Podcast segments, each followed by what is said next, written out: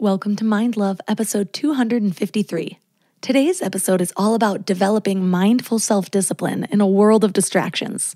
There's this idea that self discipline is not reliable and that willpower is not reliable. And the only thing we can do is to rely on quick hacks to build habits. That's a problem because, first, not everything can be turned into a habit. Life is just too unpredictable. I can create a habit of meditating 20 minutes every morning. I can have a habit of doing gratitude journaling at the end of the day. But self discipline is more than habits, it's about living aligned with your values. If one of your values is to build a happy family life, you're going to need to have self discipline for that because at times you will feel like saying things or doing things in the moment out of impulse that are not going to help that aspiration. Turn up your frequency with Mind Love. Bite sized brain hacks for seekers, dreamers, and doers. It's time to give your mind a little love with your host, Melissa Monte.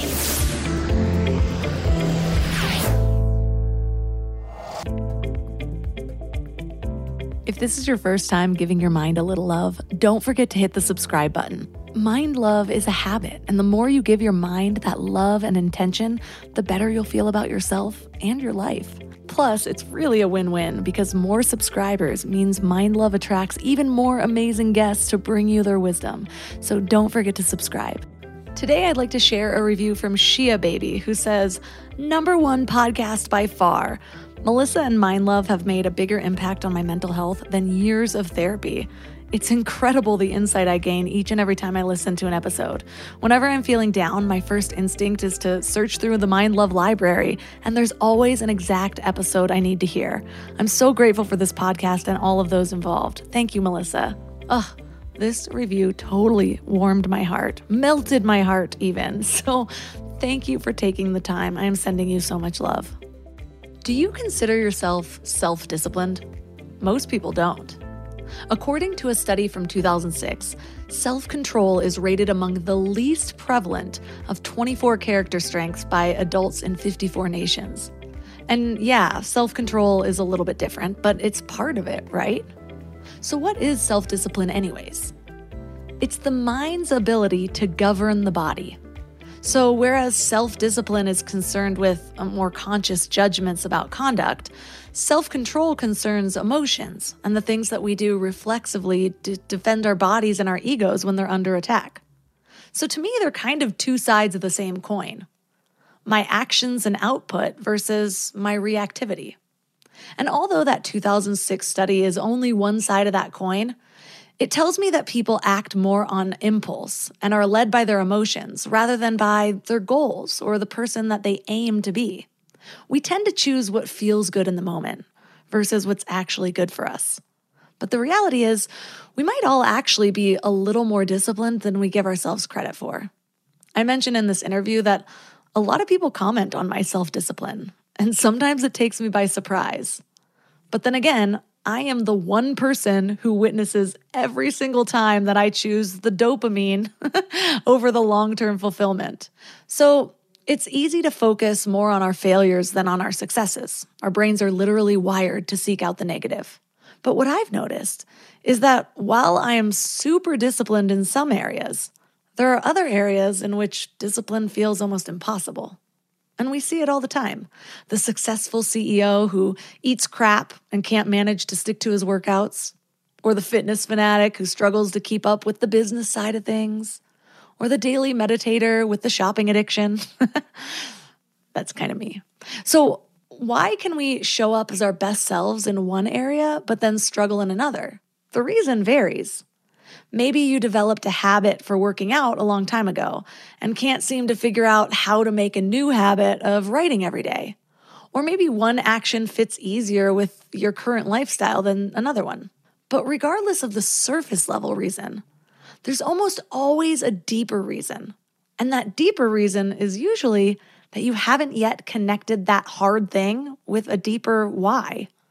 Your motivation for becoming the person who does this new thing isn't quite strong enough yet.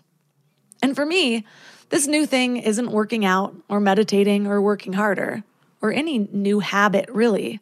It's the choice to become self disciplined in general. I want self discipline to become that habit or that way of life. Because, yes, I can build a new habit and then I can build another one. But as helpful as they are, I don't just want new habits. I want to become the type of person who makes a decision and sticks to it. I want to be the type of person who is always acting toward the person that I want to be rather than giving in to distraction and temptation. Because once I cultivate self discipline, all of it's possible. So, whether you need help building a consistent morning routine, breaking bad habits, finding your life purpose, increasing motivation and willpower, achieving your goals, or just being more effective with your time, mindful self discipline can help. So that's what we're talking about today. And our guest is Giovanni Dienstmann. He is a self discipline coach who's helped hedge fund managers, CEOs, entrepreneurs, celebrity musicians, ambitious professionals, artists, and pro athletes to live a more focused, disciplined life. And since 2014, he has been successfully coaching people to overcome distractions, procrastination, self doubt, fear, and other forms of self sabotage. So, three key things that we will learn are why habits alone are not good enough, why you need to be goal oriented and process oriented, and the three pillars of mindful self discipline. And if this is your first time giving your mind a little love, I have a few goodies for you. First, don't forget to subscribe so you never miss an episode. And second, sign up for the Morning Mind Love. Think of it like a weekday oracle from your highest self to help you start each day with a positive focus. Plus, you'll get two gifts absolutely free a 30 minute binaural meditation and 30 days of journaling prompts to help you remember who you truly are. So join over 9,000 people and go to mindlove.com to sign up or text the word morning to 33777.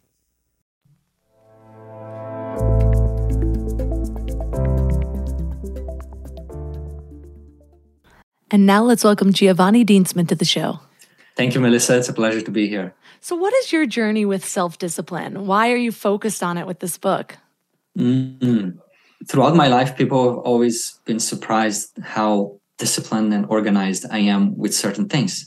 And they ask, how, how can you do this? How can you kind of do the same things every day, do meditation for an hour every morning and, and never break that habit? How, how do you do that?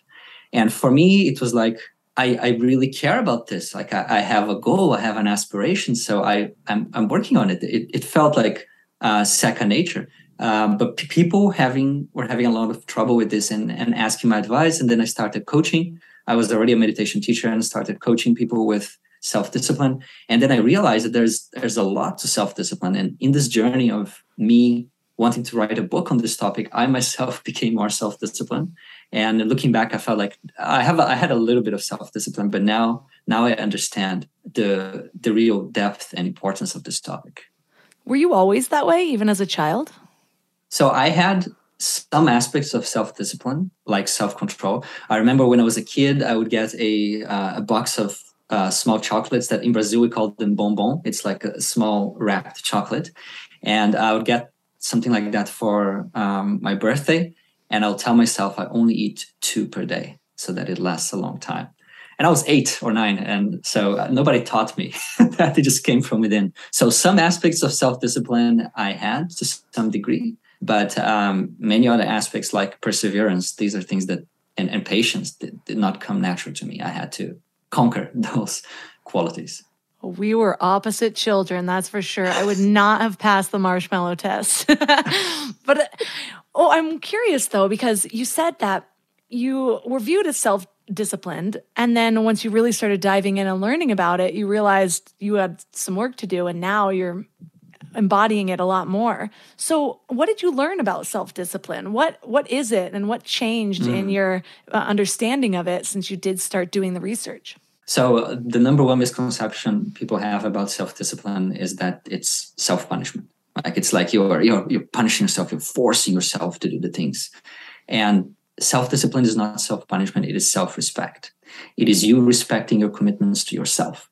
It is you living life aligned with your goals, with your values, with your aspirations. It's you prioritizing the things that you say are most important. So actually living that day in and day out. And so when I realized that self-discipline is it's not just about building habits, having a morning routine, productivity, time management, all of that is a small part of self discipline.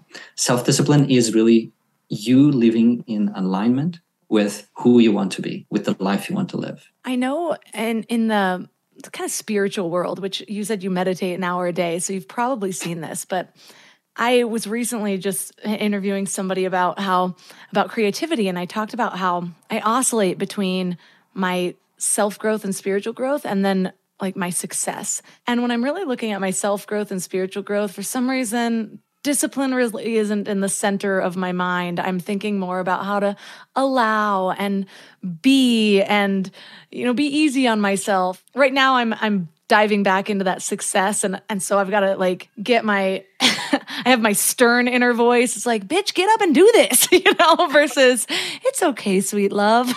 and so I'm curious, what are, you, are the benefits of self-discipline? And coming uh, from the the viewpoint of a meditation teacher, when do you lean into that versus the more allowing and following what is and and you know all of the kind of woo woo spiritual messages we get these days? Yes. Yeah i love this question and i can speak for a very long time but i'll try to be brief. If you look at um, traditional spirituality you know the the buddhist monks the yogis the the shamans and, and people have you know practiced and created these traditions and passed them on for centuries. The idea of self-discipline is is at the core of that. You know um, spiritual growth is an exercise of self-discipline.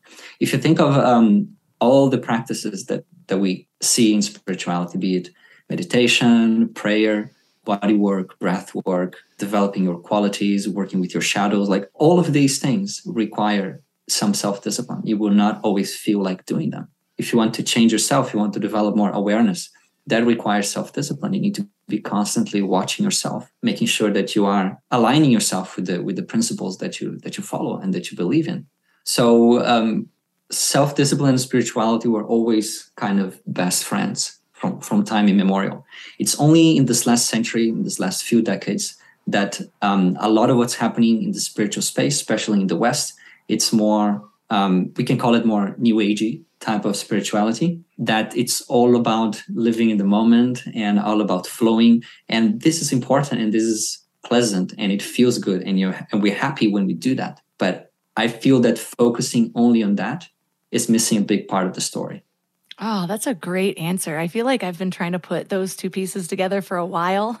And then it makes it difficult to really lean into one of them fully because I'm always kind of doubting, like, you know, should I be more disciplined about this? Or, you know, should I be so focused on this or should I be more in the moment? And I think you can be in the moment when you're self disciplined. It's a very in the moment thing because a lot of my discipline is trying to put myself back into that moment rather than getting distracted with some past thing or some future worry or I don't know what's going on on Instagram. And so I'm glad that we kind of weeded through some of those misconceptions because I do think we we believe that we're going back to these ancient practices sometimes, but we're taking our own interpretation of it that m- might not be what it was originally intended for.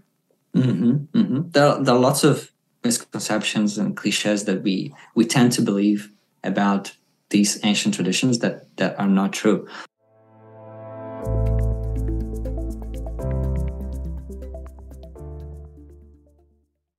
Do you love story driven podcasts? I do, and there's a brand new one that I think you're going to love. It's called You Probably Think This Story's About You. The story just grabs you from the start. It all starts with Brittany, who thinks she's found her soulmate, only to find out things aren't as they seem. So she goes on a mission to find out the truth, and as she digs deeper, she realizes the guy's a master of deception. But here's the thing as Brittany unravels his lies, she ends up on this journey of self discovery. She starts to see how her own complicated past with addiction, sisterhood, and deep family bonds all have shaped her. And that's when it hits you. This story isn't really about him at all. It's about Brittany finding herself and learning who she really is. Trust me, you'll be hooked from episode one, wondering where Brittany's path will lead her next. It's a story that'll make you look at your own life and relationships in a whole new way. Seriously, grab your headphones and start from episode one of You Probably Think This Story's About You. You'll laugh, you'll cry, and you'll come out feeling heard and stronger. Listen and follow You Probably Think This Story's About You wherever you listen to podcasts. You know, I'm all about aligning in every aspect of life, right? Well, that philosophy extends to hiring too. When it comes to finding the perfect fit for your business, sometimes the best approach is to stop the endless searching and start focusing on alignment. And that's where Indeed comes in. Indeed is like the matchmaker of the hiring world. With millions of job seekers visiting their platform every month, their powerful matching engine is designed to connect you with candidates who truly align with your needs and values. But here's the thing Indeed isn't just about finding any old match, they're committed to delivering quality. In fact, 93% of employers agree that Indeed provides the highest caliber of candidates compared to other job sites.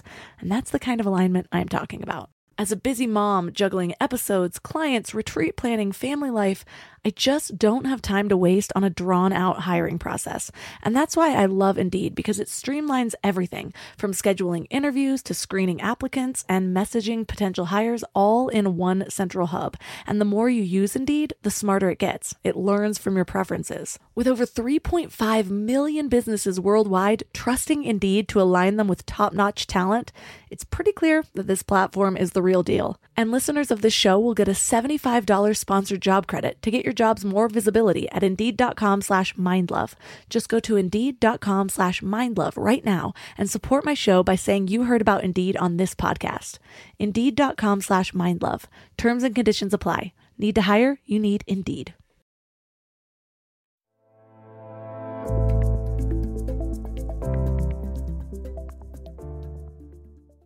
There are lots of misconceptions and cliches that we we tend to believe about these ancient traditions that that are not true. For example if you know living in the moment is important. If you live in the moment 95% of your suffering disappears right? It, it, your suffering typically belongs to the past or the future. But does that mean that living in the moment is the most important thing and it's always the answer? I would say no. Our brain has the capacity to think about the past to reflect on the past to learn from it. Our brain has the capacity to have a vision about the future to project our thoughts and ideas into the future and to try to mold our life so that that becomes a reality. And animals don't have this capacity. Animals are always only in the moment. So our next step of evolution as human beings is not to lose the capacity to be in the past or in the future but to be in control of our faculties that when we want to be in the moment we can be in the moment. When we want to plan the future we can do that. When we want to learn from the past we can do that because if we don't learn from our past we tend to repeat it. So it's important. It's important to to be able to be in the moment but also to be able to uh, think about the future and think about the past. I like to say playfully that if you live as if you have no future you will have no future. I, when i think of self-discipline the first thing that comes to mind is like a series of habits. And you, and you even said it in the beginning like you do these things every single day. But you make a point in your book about how habits aren't enough. Why not? Because not everything can be a habit. In the blogosphere these days about habits and behavior change, you know, it's there's this idea that self-discipline is not reliable and that willpower is not reliable, and the only thing we can do is to rely on quick hacks to build habits, and that is the most effortless way. That is the only thing that works. Now, that's the problem because first, not everything can be turned into a habit. Right? So life is just too unpredictable. I can create a habit of meditating 20 minutes every morning. So that can be a habit. I can have a habit of doing gratitude journaling at the end of the day. That can be a habit. But self discipline is more than habits, it's about living aligned with your values. If one of your values is to build a happy family life, you're going to need to have self discipline for that because at times you will feel like saying things or doing things in the moment out of impulse that are not going to help that aspiration. And in that moment, no habit is going to help you. You need to have awareness and you need to have willpower to change the behavior that would otherwise be a minus one in your life to something that is going to be a plus one. So habits are important, but they're not enough. We need to have the ability to cultivate awareness and willpower so that we can live aligned with our values. For example, I take a cold shower every morning. I've been doing this for nearly seven years now. And it's habit that takes me to the cold shower every morning, but it's willpower that turns on the tap when I know it's going to be cold. So we also need willpower. I, when I was really trying to cultivate my habits, which, like you say, is a really important part. I think it's a, it's one of the facets of self discipline. It just makes it easier, so you're not using willpower every single time. Eventually, you're like, okay, I'm just falling back into my pattern. And I have a pretty extensive morning routine, but I will say mine feels a lot better than yours. I did, I did the cold shower thing for a while.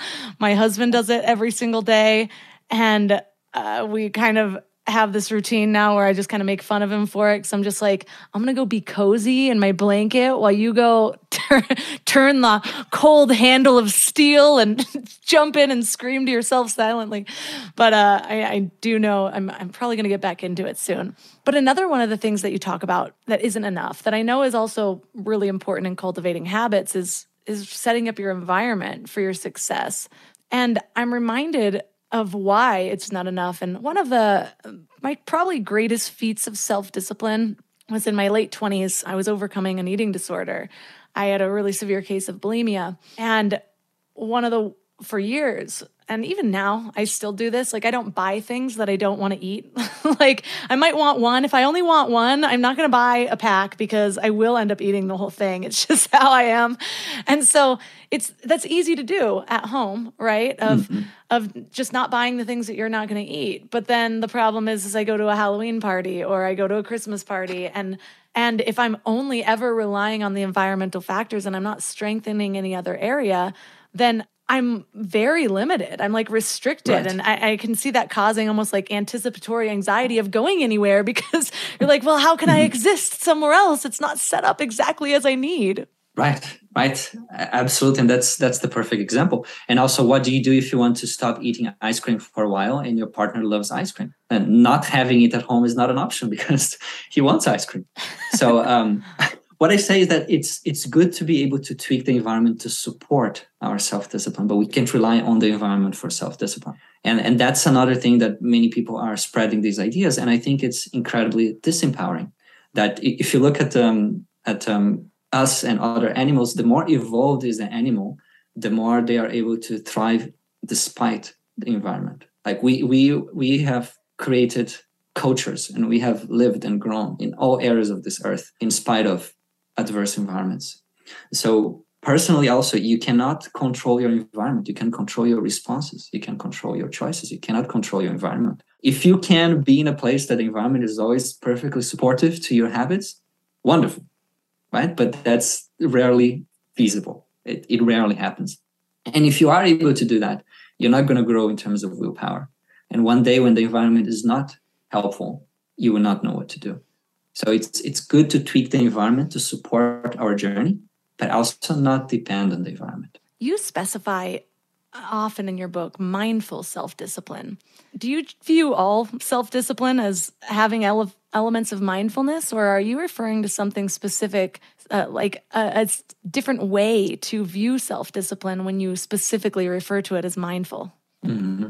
Most people who talk about self-discipline these days it's it's very much the the willpower approach, the mental toughness approach, the that bulldozer approach, and force yourself to do the things that you want to do. And that's it. I call this the military self-discipline. It works for some people, but not for everybody. And it does take a lot of energy. Compare this as pushing a boulder uphill.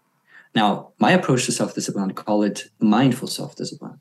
That is awareness first, then willpower when you start with awareness, when you start with reconnecting with your aspirations, with what's important for you, and you develop the awareness tools via meditation, reflection, journaling, etc. When you need to exercise willpower, that will feel more aligned. That will feel easier. Instead of a pushing pushing a boulder uphill, it will be rolling it downhill. So that's the key difference. That awareness and willpower are the two wings of self-discipline.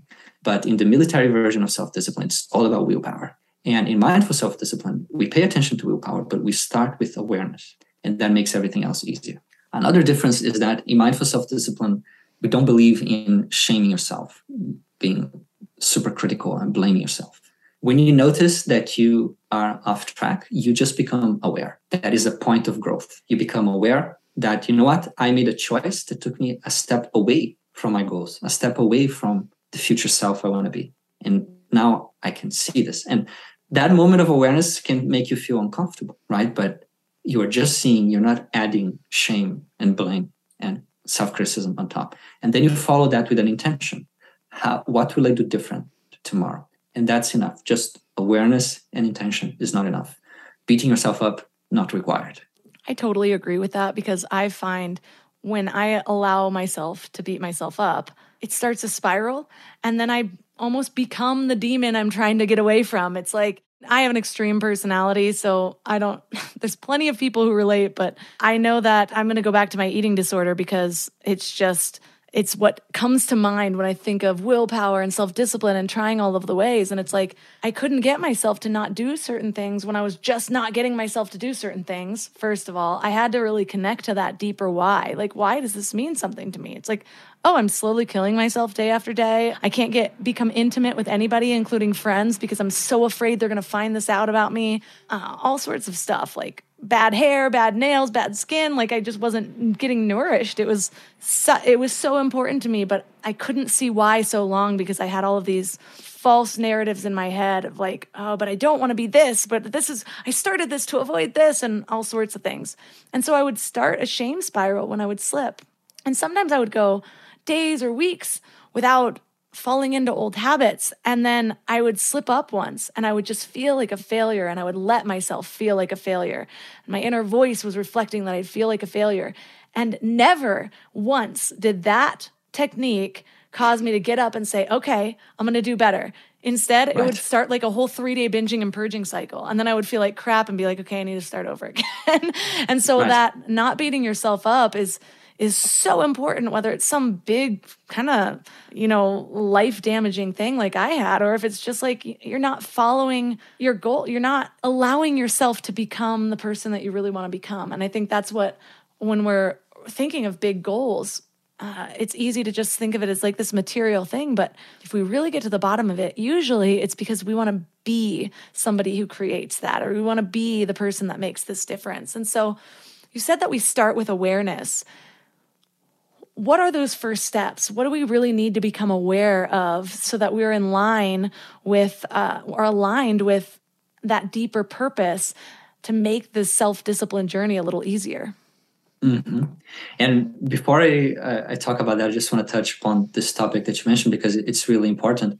There is a research literature on this, and they have called it the "what the hell" effect or the "what the hell" loop. So basically, you have a, an intention, which is a positive intention. Let's say I will stop eating ice cream for a, a month, and then you find yourself eating ice cream. Then you shame yourself, and when you shame yourself, you're creating emotional stress. You are in a, in a state that is emotionally painful and what do we do when we are in a state that is emotionally painful? We seek relief. And what better way of seeking relief than going again for that instant gratification? So the, the shame, instead of preventing you from doing the thing that you don't want to do, it actually puts you in a cycle that you end up doing it again and again. And that's exactly the example from your own life. So that's why self-violence, be it shaming, repression, etc., doesn't work. Now, coming to your question, what are the steps? So, in mindful self discipline, I talk about three pillars aspiration, awareness, and action. Aspiration is to know your purpose, awareness is to remember your purpose, and action is to live your purpose, to make decisions that advance your purpose. So, in very broad terms, these are the three pillars that we need to live life aligned with our values. Is there a, a, a goal or um, an intention that you can give me as an example. It could be of yours or a client. Yes, I have like five now. I told you I'm getting back into my success mode. I had a baby right. who's 18 months and I was really leaning into that. And now I'm like, I have a lot to accomplish before this next baby. So I have a course that I'm getting out by the end of mm-hmm. October. Mm-hmm. And if you want something a little bit longer term, you can pick and choose which one you want. I want to write a book within the next two years. I, I need to do this. It's like starting to feel like an ache mm-hmm. instead of just a desire. So, mm-hmm. Mm-hmm. yeah. And what would the book be about if you can share? I have three ideas. One of them is the mm-hmm. daily mind love. Uh, and it's just going to be almost like a daily devotional style that takes my morning mind love emails I already use with a little extra insight and a journaling question. Another one's more of an autobiography of my whole story because it's crazy. And then the third one is just kind of a short how to, maybe on finding your purpose, uh, something that's not so in depth that's a good business builder. So I can't decide mm-hmm. which one I'm going to start first. yeah, yeah. So um, let's let's pick uh, as an example this this goal of wanting to write a book in two years. So um, we would see like is this, is this goal what is behind this goal? Like what is deeper than this goal? You want to write a book. Is it because if we look at the deeper value behind it is it a value of legacy? Is it a value of business growth? Is it a value of self-expression? What is it behind for you you know, I think you just gave the three adjectives that go with each book. the autobiography, I feel like, needs to get out there. It's the legacy. I need to tell this story. The daily mind love is mm. more to inspire. It's like the self expression. It's the book that I want to have a little to add to my morning routine every single day that inspires my journaling. And then the other one's a business growth one, you know, short and to the point, one that's just easy to get your name out there, easier to book yourself on other podcasts, uh, get mm-hmm. press, all that sort of thing. mm-hmm. Yeah, interesting. when you start with any goal, you would start by reconnecting with the deeper need behind that goal.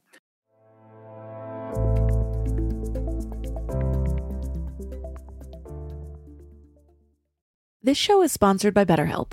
I need to get something off my chest. Sometimes I wake up feeling like I hate everything. Like this dark cloud is over my day, and I look to the past and the future, and everything feels tainted, like this is how it's always been. Those type of days used to last months, and now they're pretty few and far between, and they rarely last more than a few hours. But it can still make me feel like a fraud. I'm sharing this because I know that we all carry around these things that make us feel different or less than. But if we keep them bottled up, the shame spirals and creates more problems than that initial thought. Therapy is a safe space to get things off your chest and to figure out how to work through whatever is weighing you down. For me, just talking things through is hugely helpful, but it's difficult finding friends or family that are unbiased or non judgmental. Therapy isn't just about dealing with major trauma, you know. It's about learning healthy coping mechanisms, setting boundaries, becoming the best version of you. BetterHelp makes it super convenient too. Everything's done online, so you can fit therapy sessions around your schedule. Get it off your chest with BetterHelp. Visit betterhelp.com slash mindlove today and get 10% off your first month. That's betterhelp, H-E-L-P dot com slash mindlove.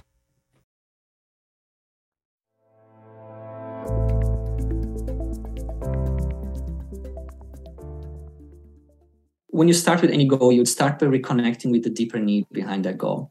Let's say if it's the lead, the need for inspire other people, you know, perhaps that's a deep value for you that you that you feel great when you're inspiring other people. Maybe that's what got you started with mindlove.com and this website, right? It's it's in your soul DNA, so to speak. So you can live a life that is more aligned with that value, meaning that you are embracing that value more fully and allowing it to dictate what you do and give the direction of your of your business and your life or you can live a life that doesn't honor that so much. And these two lives they feel very different. So if you think of yourself 5 years from now and you have fulfilled that aspiration versus another version of your future self 5 years from now that hasn't fulfilled that aspiration you see that these two selves they feel very different. One of them feels fulfilled. Um, i found my place in the universe. This is feeling great and the other one's like oh, i still have I haven't done that thing yet that i wanted to do. There's a sense of of regret or frustration. So the, the work that i do is to typically get people to find that deeper need the deeper why behind their goals. And it's typically like it's it's a hour long thing or more. This is just giving you an idea. But when you connect to that deeper why then you know that writing a book it's not just about writing a book. It's not just about having something with your name printed on it's an expression of what you really care about in your life. No, so that's just a, a, brief example of the aspiration pillar. You start by having a really clear idea of what you want and why that is important for you. And here you have both clarity and motivation to embrace that. When I finished college, or left college, I should say, it was a really tumultuous time in my life. This was when a lot of my traumas hit me. My dad died, uh, just a lot of a lot of things. Sexual assault had happened a little bit before, and it, everything was piling up. And I really went through a huge shift in my own beliefs about myself. And so I'd always been the person that, you know, got straight A's, did really well. And then all of a sudden, I was, I just, a few years went by where I started to develop the belief that I was not the type of person that could really accomplish anything. And the biggest game changer for me, I had to hit that point of like, okay, what I'm doing is not working. I need to try something else. And actually following the things I was learning in books rather than just reading it and thinking somehow it was going to apply to my life, even if I didn't take any action and just found a new book. And so a big part of that process was going back and and figuring out like why what's the deeper why behind this and and all the facets of it. Like what is what do I who do I want to be? What do I want my ideal day to look like? Why do I want this? Why is it so important to me? And not just stopping there, but going layers and layers. Like, why do I want this? Oh, so I have a book out. Why do you want a book out? Oh, to help my business. Why do you want to help your business? Oh, to make more money. Why do you want to make more money? Oh, so I can live a life of this and blah, blah, blah. And everything comes back to like this layer of freedom. And so mm-hmm. I had to mm-hmm. find that. And then all of a sudden it was like, I was like a rocket ship. I launched this podcast and I never looked back and it was the first thing in a long time that I not only finished but it's it continues to fuel me day after day. And what's mm. funny is that in the process of kind of similar to what we're talking about of like beating ourselves up and forgetting why and forgetting what I had even decided, especially having a baby. I think there's so many identity shifts in that and like what I expected for myself. And I wasn't always the type of person who wanted a baby. It was like a decision I made when I was 30 ish. And so then feeling like I'm losing the person I was becoming and becoming this new person and being proud one moment and then feeling like like I should be working on my goals more and the the next. And so if I'm being really honest with myself, there's been times in the last year that I felt a little bit lost. And just recently I was like I was meditating and journaling really getting into those morning routines. And I think that I was able to see this because of the space that I've been creating. You know, first just create that structure and then now all these ideas are flowing and I can feel myself uh, coming to conclusions again. I can feel myself not beating myself up for a very conscious decision I made to focus on my baby for a year. And mm-hmm. now I'm I'm ready to go again, but I know that I have to sit down and I'm journaling every day again on on why do I want this next step? And I think we think we do mm-hmm. it once and that's all we need and then we're going to accomplish our goals forever. But I think it's important to remember that there's seasons and you might have to come back to that exact same routine or structure that you created before, you might have to do those same exercises to get to the why of different steps and even the same journey. And I know one of the things that you talk about is when you're setting these goals for yourself is that there's a difference between goals and aspirations. What is that mm-hmm. difference? So, an aspiration is more connected to your core values. It's who you want to become. It's what you want to live. And a goal is a is like a project that is connected to the umbrella of that aspiration. So let me give you an example. One of my coaching clients, he has the aspiration of creating original music that inspires people. Right? That he's a musician, and so his aspiration is to create inspiring, uh, inspiring music or music that heals people. Sometimes he says it like that. So that is his aspiration. You know, ten years from now, twenty years from now, he's probably still going to have that aspiration and still be working on it. It's a lifelong thing. Now, within that aspiration, there's going to be many goals the goal of write and publish this song. No, that's one goal that helps him live and advance that particular aspirations. So aspiration is lifelong and goals are projects, short-term projects that have beginning, middle, and an end and help you express or fulfill that aspiration.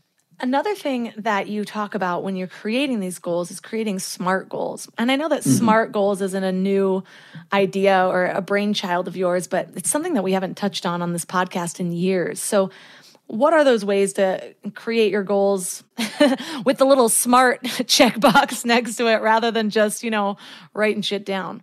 Imagine that one of your um, aspirations is that I want to be always full of health and vitality. I want to feel young and I want to feel full of energy. Right? That's the aspiration. Great. It's an aspiration related to health.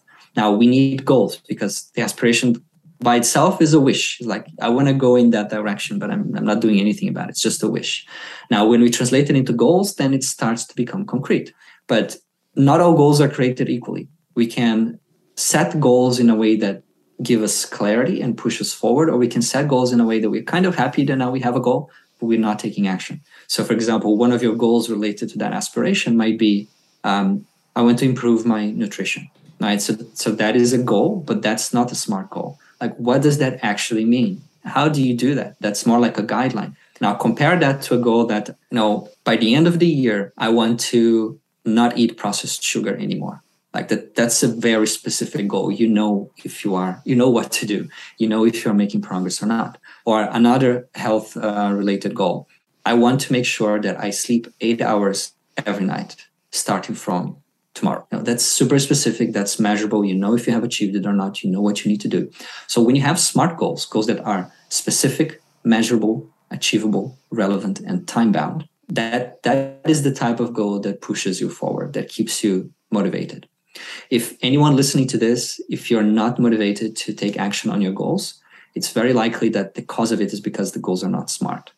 If your goals are smart and you're still not motivated, maybe that goal is not connected to a real aspiration of yours.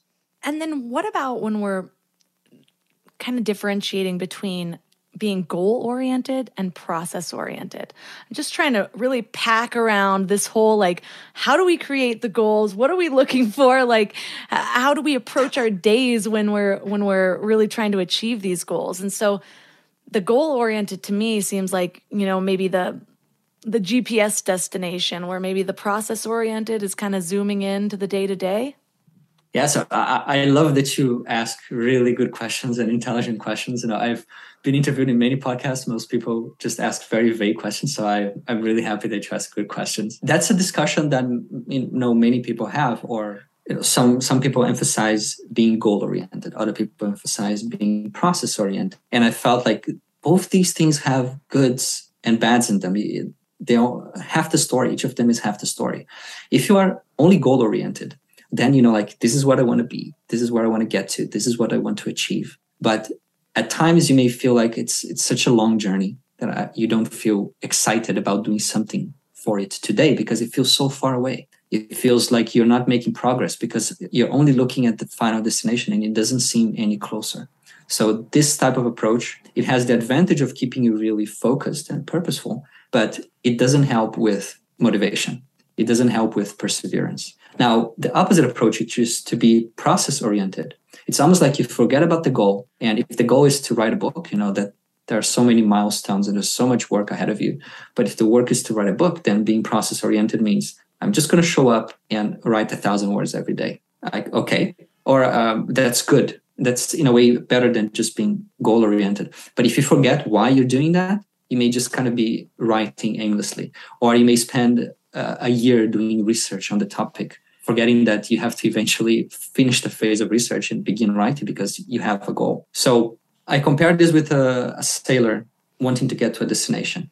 If he's only looking at the destination and the map all the time, no, he's not sailing the boat. If that person is just sailing the boat but is not checking in with the with the GPS, with the destination, with the map from time to time, you're sailing effectively, but you may end up in another destination. So we need to focus on the goals and we need to also focus on the process, both of them.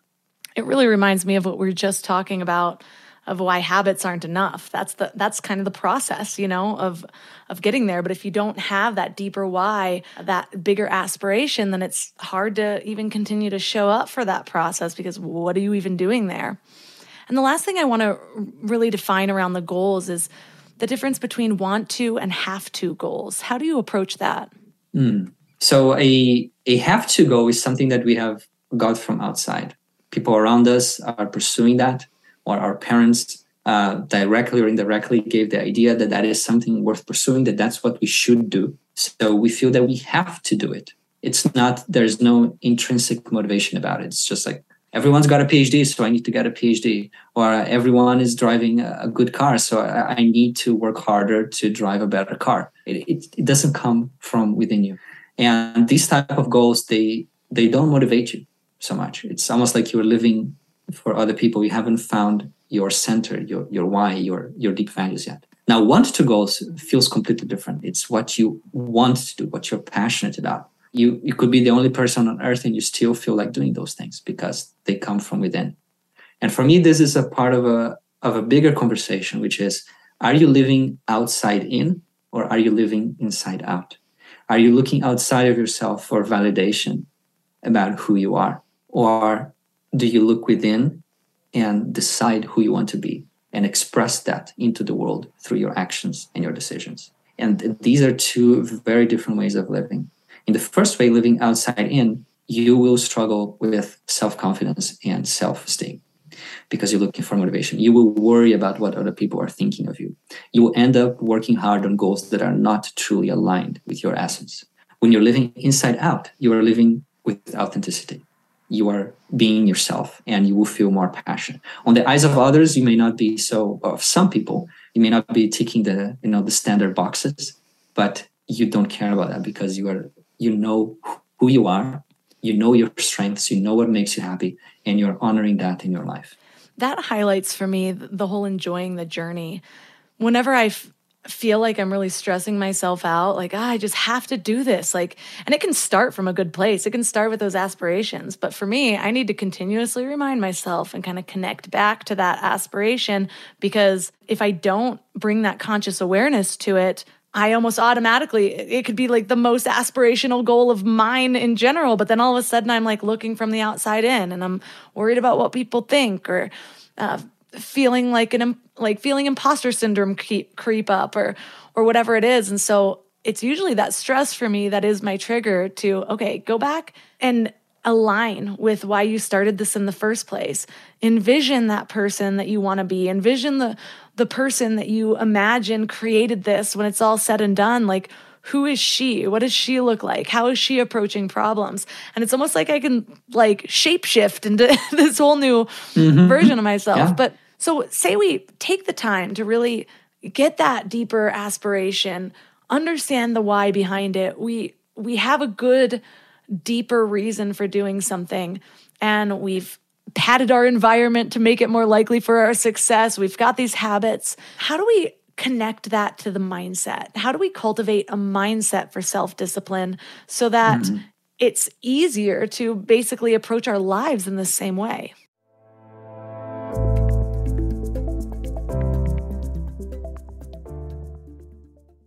Another day is here, and you're ready for it. What to wear? Check. Breakfast, lunch, and dinner? Check. Planning for what's next and how to save for it? That's where Bank of America can help. For your financial to-dos, Bank of America has experts ready to help get you closer to your goals. Get started at one of our local financial centers or 24-7 in our mobile banking app. Find a location near you at bankofamerica.com slash talk to us. What would you like the power to do? Mobile banking requires downloading the app and is only available for select devices. Message and data rates may apply. Bank of America and a member FDIC.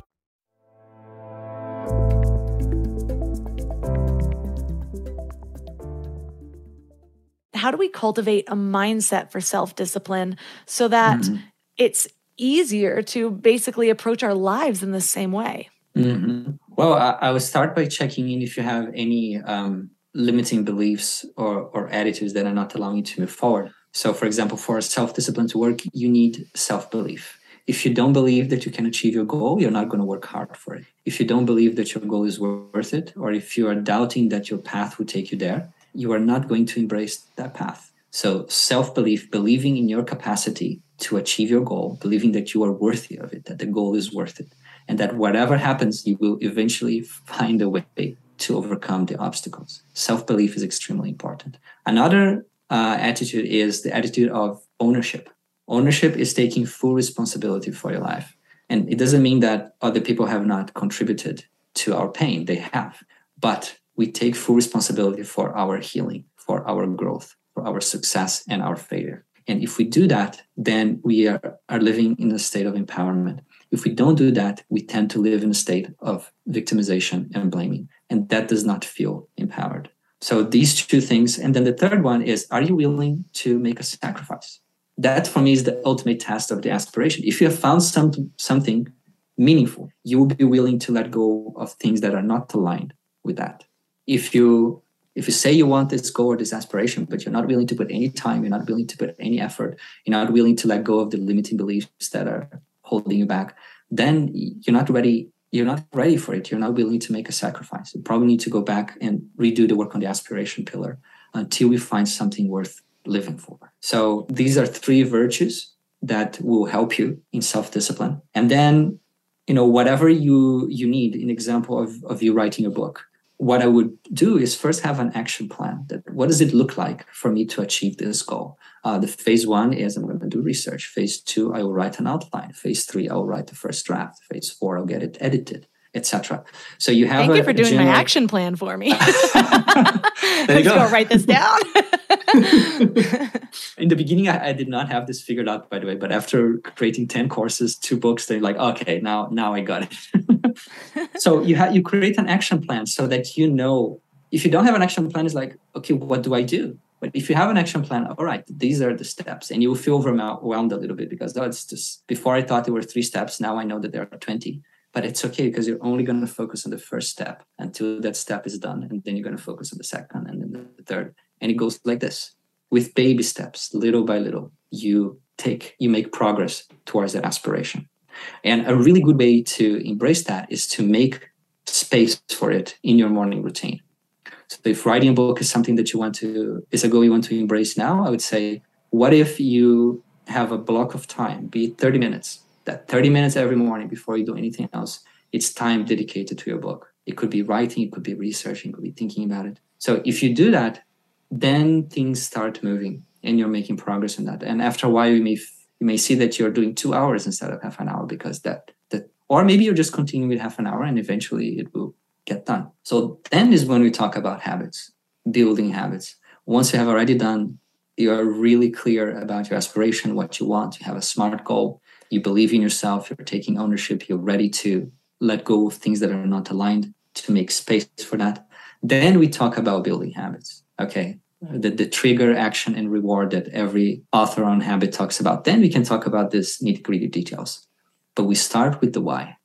That point you bring up about being willing to make a sacrifice. I feel like that so highlights self discipline for so many people because I've had a lot of conversations with people. It's funny, a lot of people in my life view me as really self disciplined, but I view myself as not self disciplined because I see myself all day long. so they're only seeing the output, and I'm seeing all the times that I scroll on social media and all the shows that I've watched on Netflix and all of those things. And so it's just funny that way.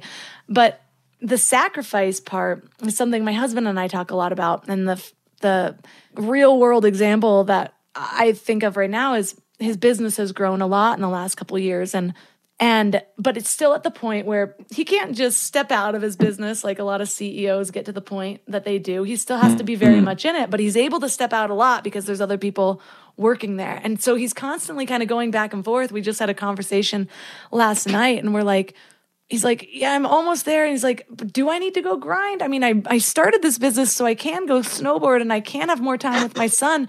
But maybe what the difference is for the people that are uh, 10 levels above me is that they're just hustling the whole time. Like, and so how do you get mm. used to choosing sacrifice? I know you talk about reframing sacrifice, maybe so it's a little bit more approachable and and doesn't seem like our like abusive stepmom. yes, yes, yes. Well, so, so there are a couple of things in that question. First is in that case, I would think of values. You, what is the focus in your life? Do you want to optimize for greater business growth and greater income, or do you want to optimize for more family connection and time for hobbies? And yes, you can find the balance that is right for you, but you, you need to know like what do you want to optimize for. And the problem is many times we're not aware that there are trade-offs and we try to optimize for everything and then we spread ourselves thin. So here again is where the knowledge of like what do I want? What are my core values? What's most important for me? That serves as a compass for us to make that decision. And then you asked about sacrifice and reframing sacrifice. There's this quote from Rudyard Kipling. He says, if you don't achieve your goal, it's either because you didn't want it bad enough or you tried to bargain over the price. And the price is what are we willing to give to receive what we want? Are we willing to make an offering to the universe to get something back? It's um, the metaphor I use is like if you are in a hot air balloon and you want to get to another place, you want to rise high, you need to let go of the dead weight. And that's what sacrifice is about. It's letting go of the things that are not aligned, letting go of the things that are holding you back. It is letting go of a small joy for a bigger joy. That's the way to think about it when you realize that every choice we make is a sacrifice, everything that we're saying yes to, we're saying no to so many other things. So you cannot live without making sacrifice, but you can. You know, the Buddha has said that life is suffering, that you cannot choose to live without pain. But I say you can choose your pain. And, and that's important. You can make a sacrifice towards the direction of your aspirations, or you can make sacrifices that you're not aware of. We're probably very often saying no to our long term goals to say yes to something that is not as important. For me, when I'm really struggling with my self discipline, I can always feel myself in this like purgatory choice point. It's like maybe I'm sitting down, maybe I'm scrolling right now, and I'm like, do I keep scrolling? And there's like this voice in my head, get up. But I'm like, ah, but I've already got the momentum of this scroll. I can't stop now, or whatever it is. And lately i'm actually really proud of myself this week. I've been like just getting up very quickly i'm like leaning into mel robbins five second rule. I'm like i got five seconds to act or else i'm going to talk myself out of it. But you have this really simple method that i feel like uh, is really complementary to everything that we're talking about and you call it the paw method. Can you go into mm-hmm. detail about that? Sure. So paw is short for pause awareness and willpower and it's in a way the core method of the book and everything else is like there are different methods of willpower. And think about it like you are you're driving to a destination but you get distracted and you're not paying attention anymore and you're going astray you're not going towards your destination. So practicing the paw method means every time you meet an intersection every time there's an option to go left or right you you stop you look at your gps you become aware of what you're trying to do and then you make the right turn so that's what we do in our life. We, instead of living automatically, it's what I call the default life, the conditioned life. We're living automatically. We're not really paying attention at our decisions and what they mean to our future self. The paw method is a way to revert that. You pause before making decisions that can impact your goals and your aspirations. And just that pause, and it could be having three deep breaths, just that pause allows the what is called as the hot system of the brain, the pulses system of the brain, automatic, allows that to cool down. And then you can become aware. That's the second step. Step two is A for awareness. Is this thing that I'm about to do going to be a plus one in my life? Or is it going to be a minus one? Is it taking me a step closer to my values, to who I want to be, or is it taking me a step away? And sometimes becoming having this type of, I call it radical self honesty sometimes it's painful like ah, no i feel like doing something but i know it's going to be a minus one for me. Just the fact that i've paused and become aware of that and framed that in this way in my mind already makes it more likely for me to reconnect to what i want to my goal to my why and then make that decision. So awareness to seeing is this going to be a plus one or a minus one? And then also becoming aware what's driving me in this moment. What stories am i telling myself? It could be that i'm telling myself a story that this is just once that is just five minutes on Instagram, that it's just this time, that one cup never killed anyone. You know, whatever is the story we're telling ourselves in that moment, the excuses, we need to become aware of it. We need to call it for what it is.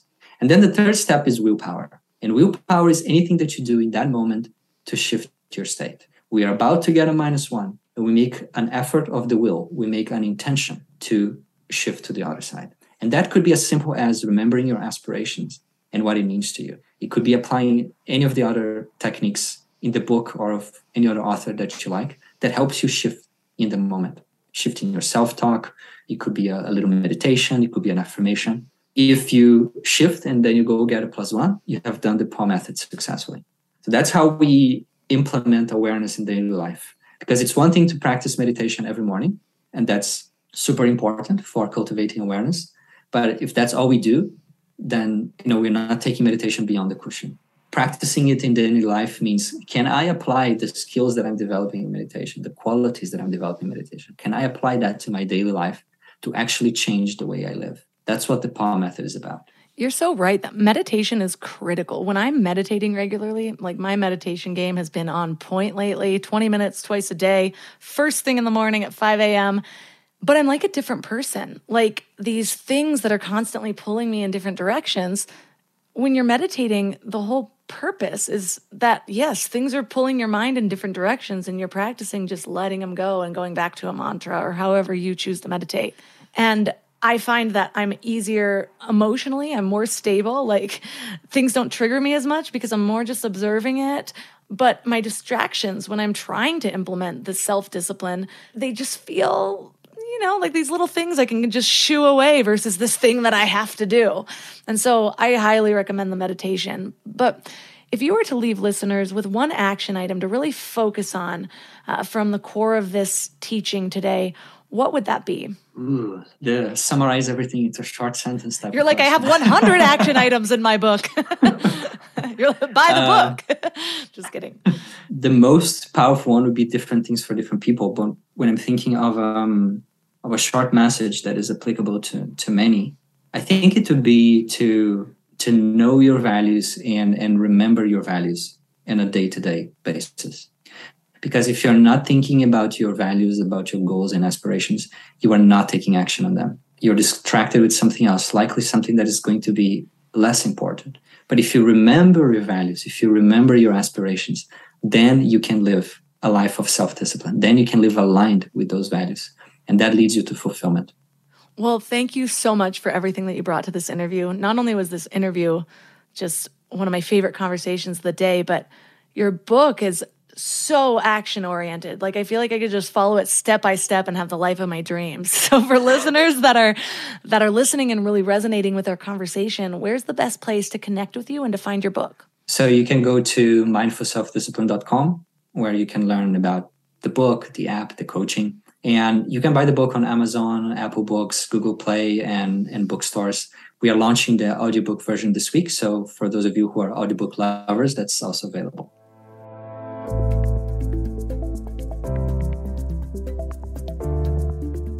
All the links for this episode will be at mindlove.com slash 253. Your challenge for this week is to do a little mind prep around self discipline. We have so many tools and activities that you can do from this episode. But what I find really helpful is first uncovering my why for actually wanting to be self disciplined in the first place. The way I would journal this is to write down where I'm at. What's lacking because I am not very disciplined? What am I missing out on? What am I stuck in? And then, can you visualize your life if you were the person that you wanted to be? If you were able to instill the habits that you want to instill? If you were able to actually just make decisions and stick to them like a self disciplined person would? Who would you be? What would your life look like? What would you be modeling for your children? Whenever I want to make a big change, I know that first I need to do the mindset work around that change. I need to know what the consequences are for staying where I'm at, and I need to know what the benefits are, how beautiful life can be if I actually successfully make this change. So let me know what you come up with. Reach out to me on Instagram at MindLoveMelissa. If you love this episode, please consider sharing it with a friend. You can send them the link directly by tapping the little share button in the top right hand side, or you can take a screenshot and tag Mind Love Melissa and Mind Love Podcast, which I really, really love seeing. It really helps the growth of the show, and the growth of the show is what uh, helps me keep coming back to create more content for you guys. Another way to contribute to the success of Mind Love is by leaving a five star review on Apple Podcasts or Spotify.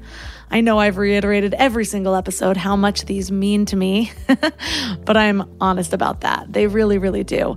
Even without the growth aspect of it, it is really helpful when I'm broadcasting over here to get that positive feedback from you guys and really know how Mind Love is impacting you. If you'd like to support the show in another way, the best way to do that is by joining MindLove Premium at mindlove.com slash premium. I'm working on some exciting things for the premium membership, so get in now. And you can also support one of my amazing sponsors, and all of those are listed at mindlove.com slash sponsors. I love them all. I only accept the ones that I really align with. So if it is on this show, you know that I actually love it. And that's all for today. So thanks for giving your mind a little love today, and I'll see you next time. Thanks for tuning into Your Higher Frequency with Mind Love. Head to mindlove.com for a free gift to keep your vibes up until next week.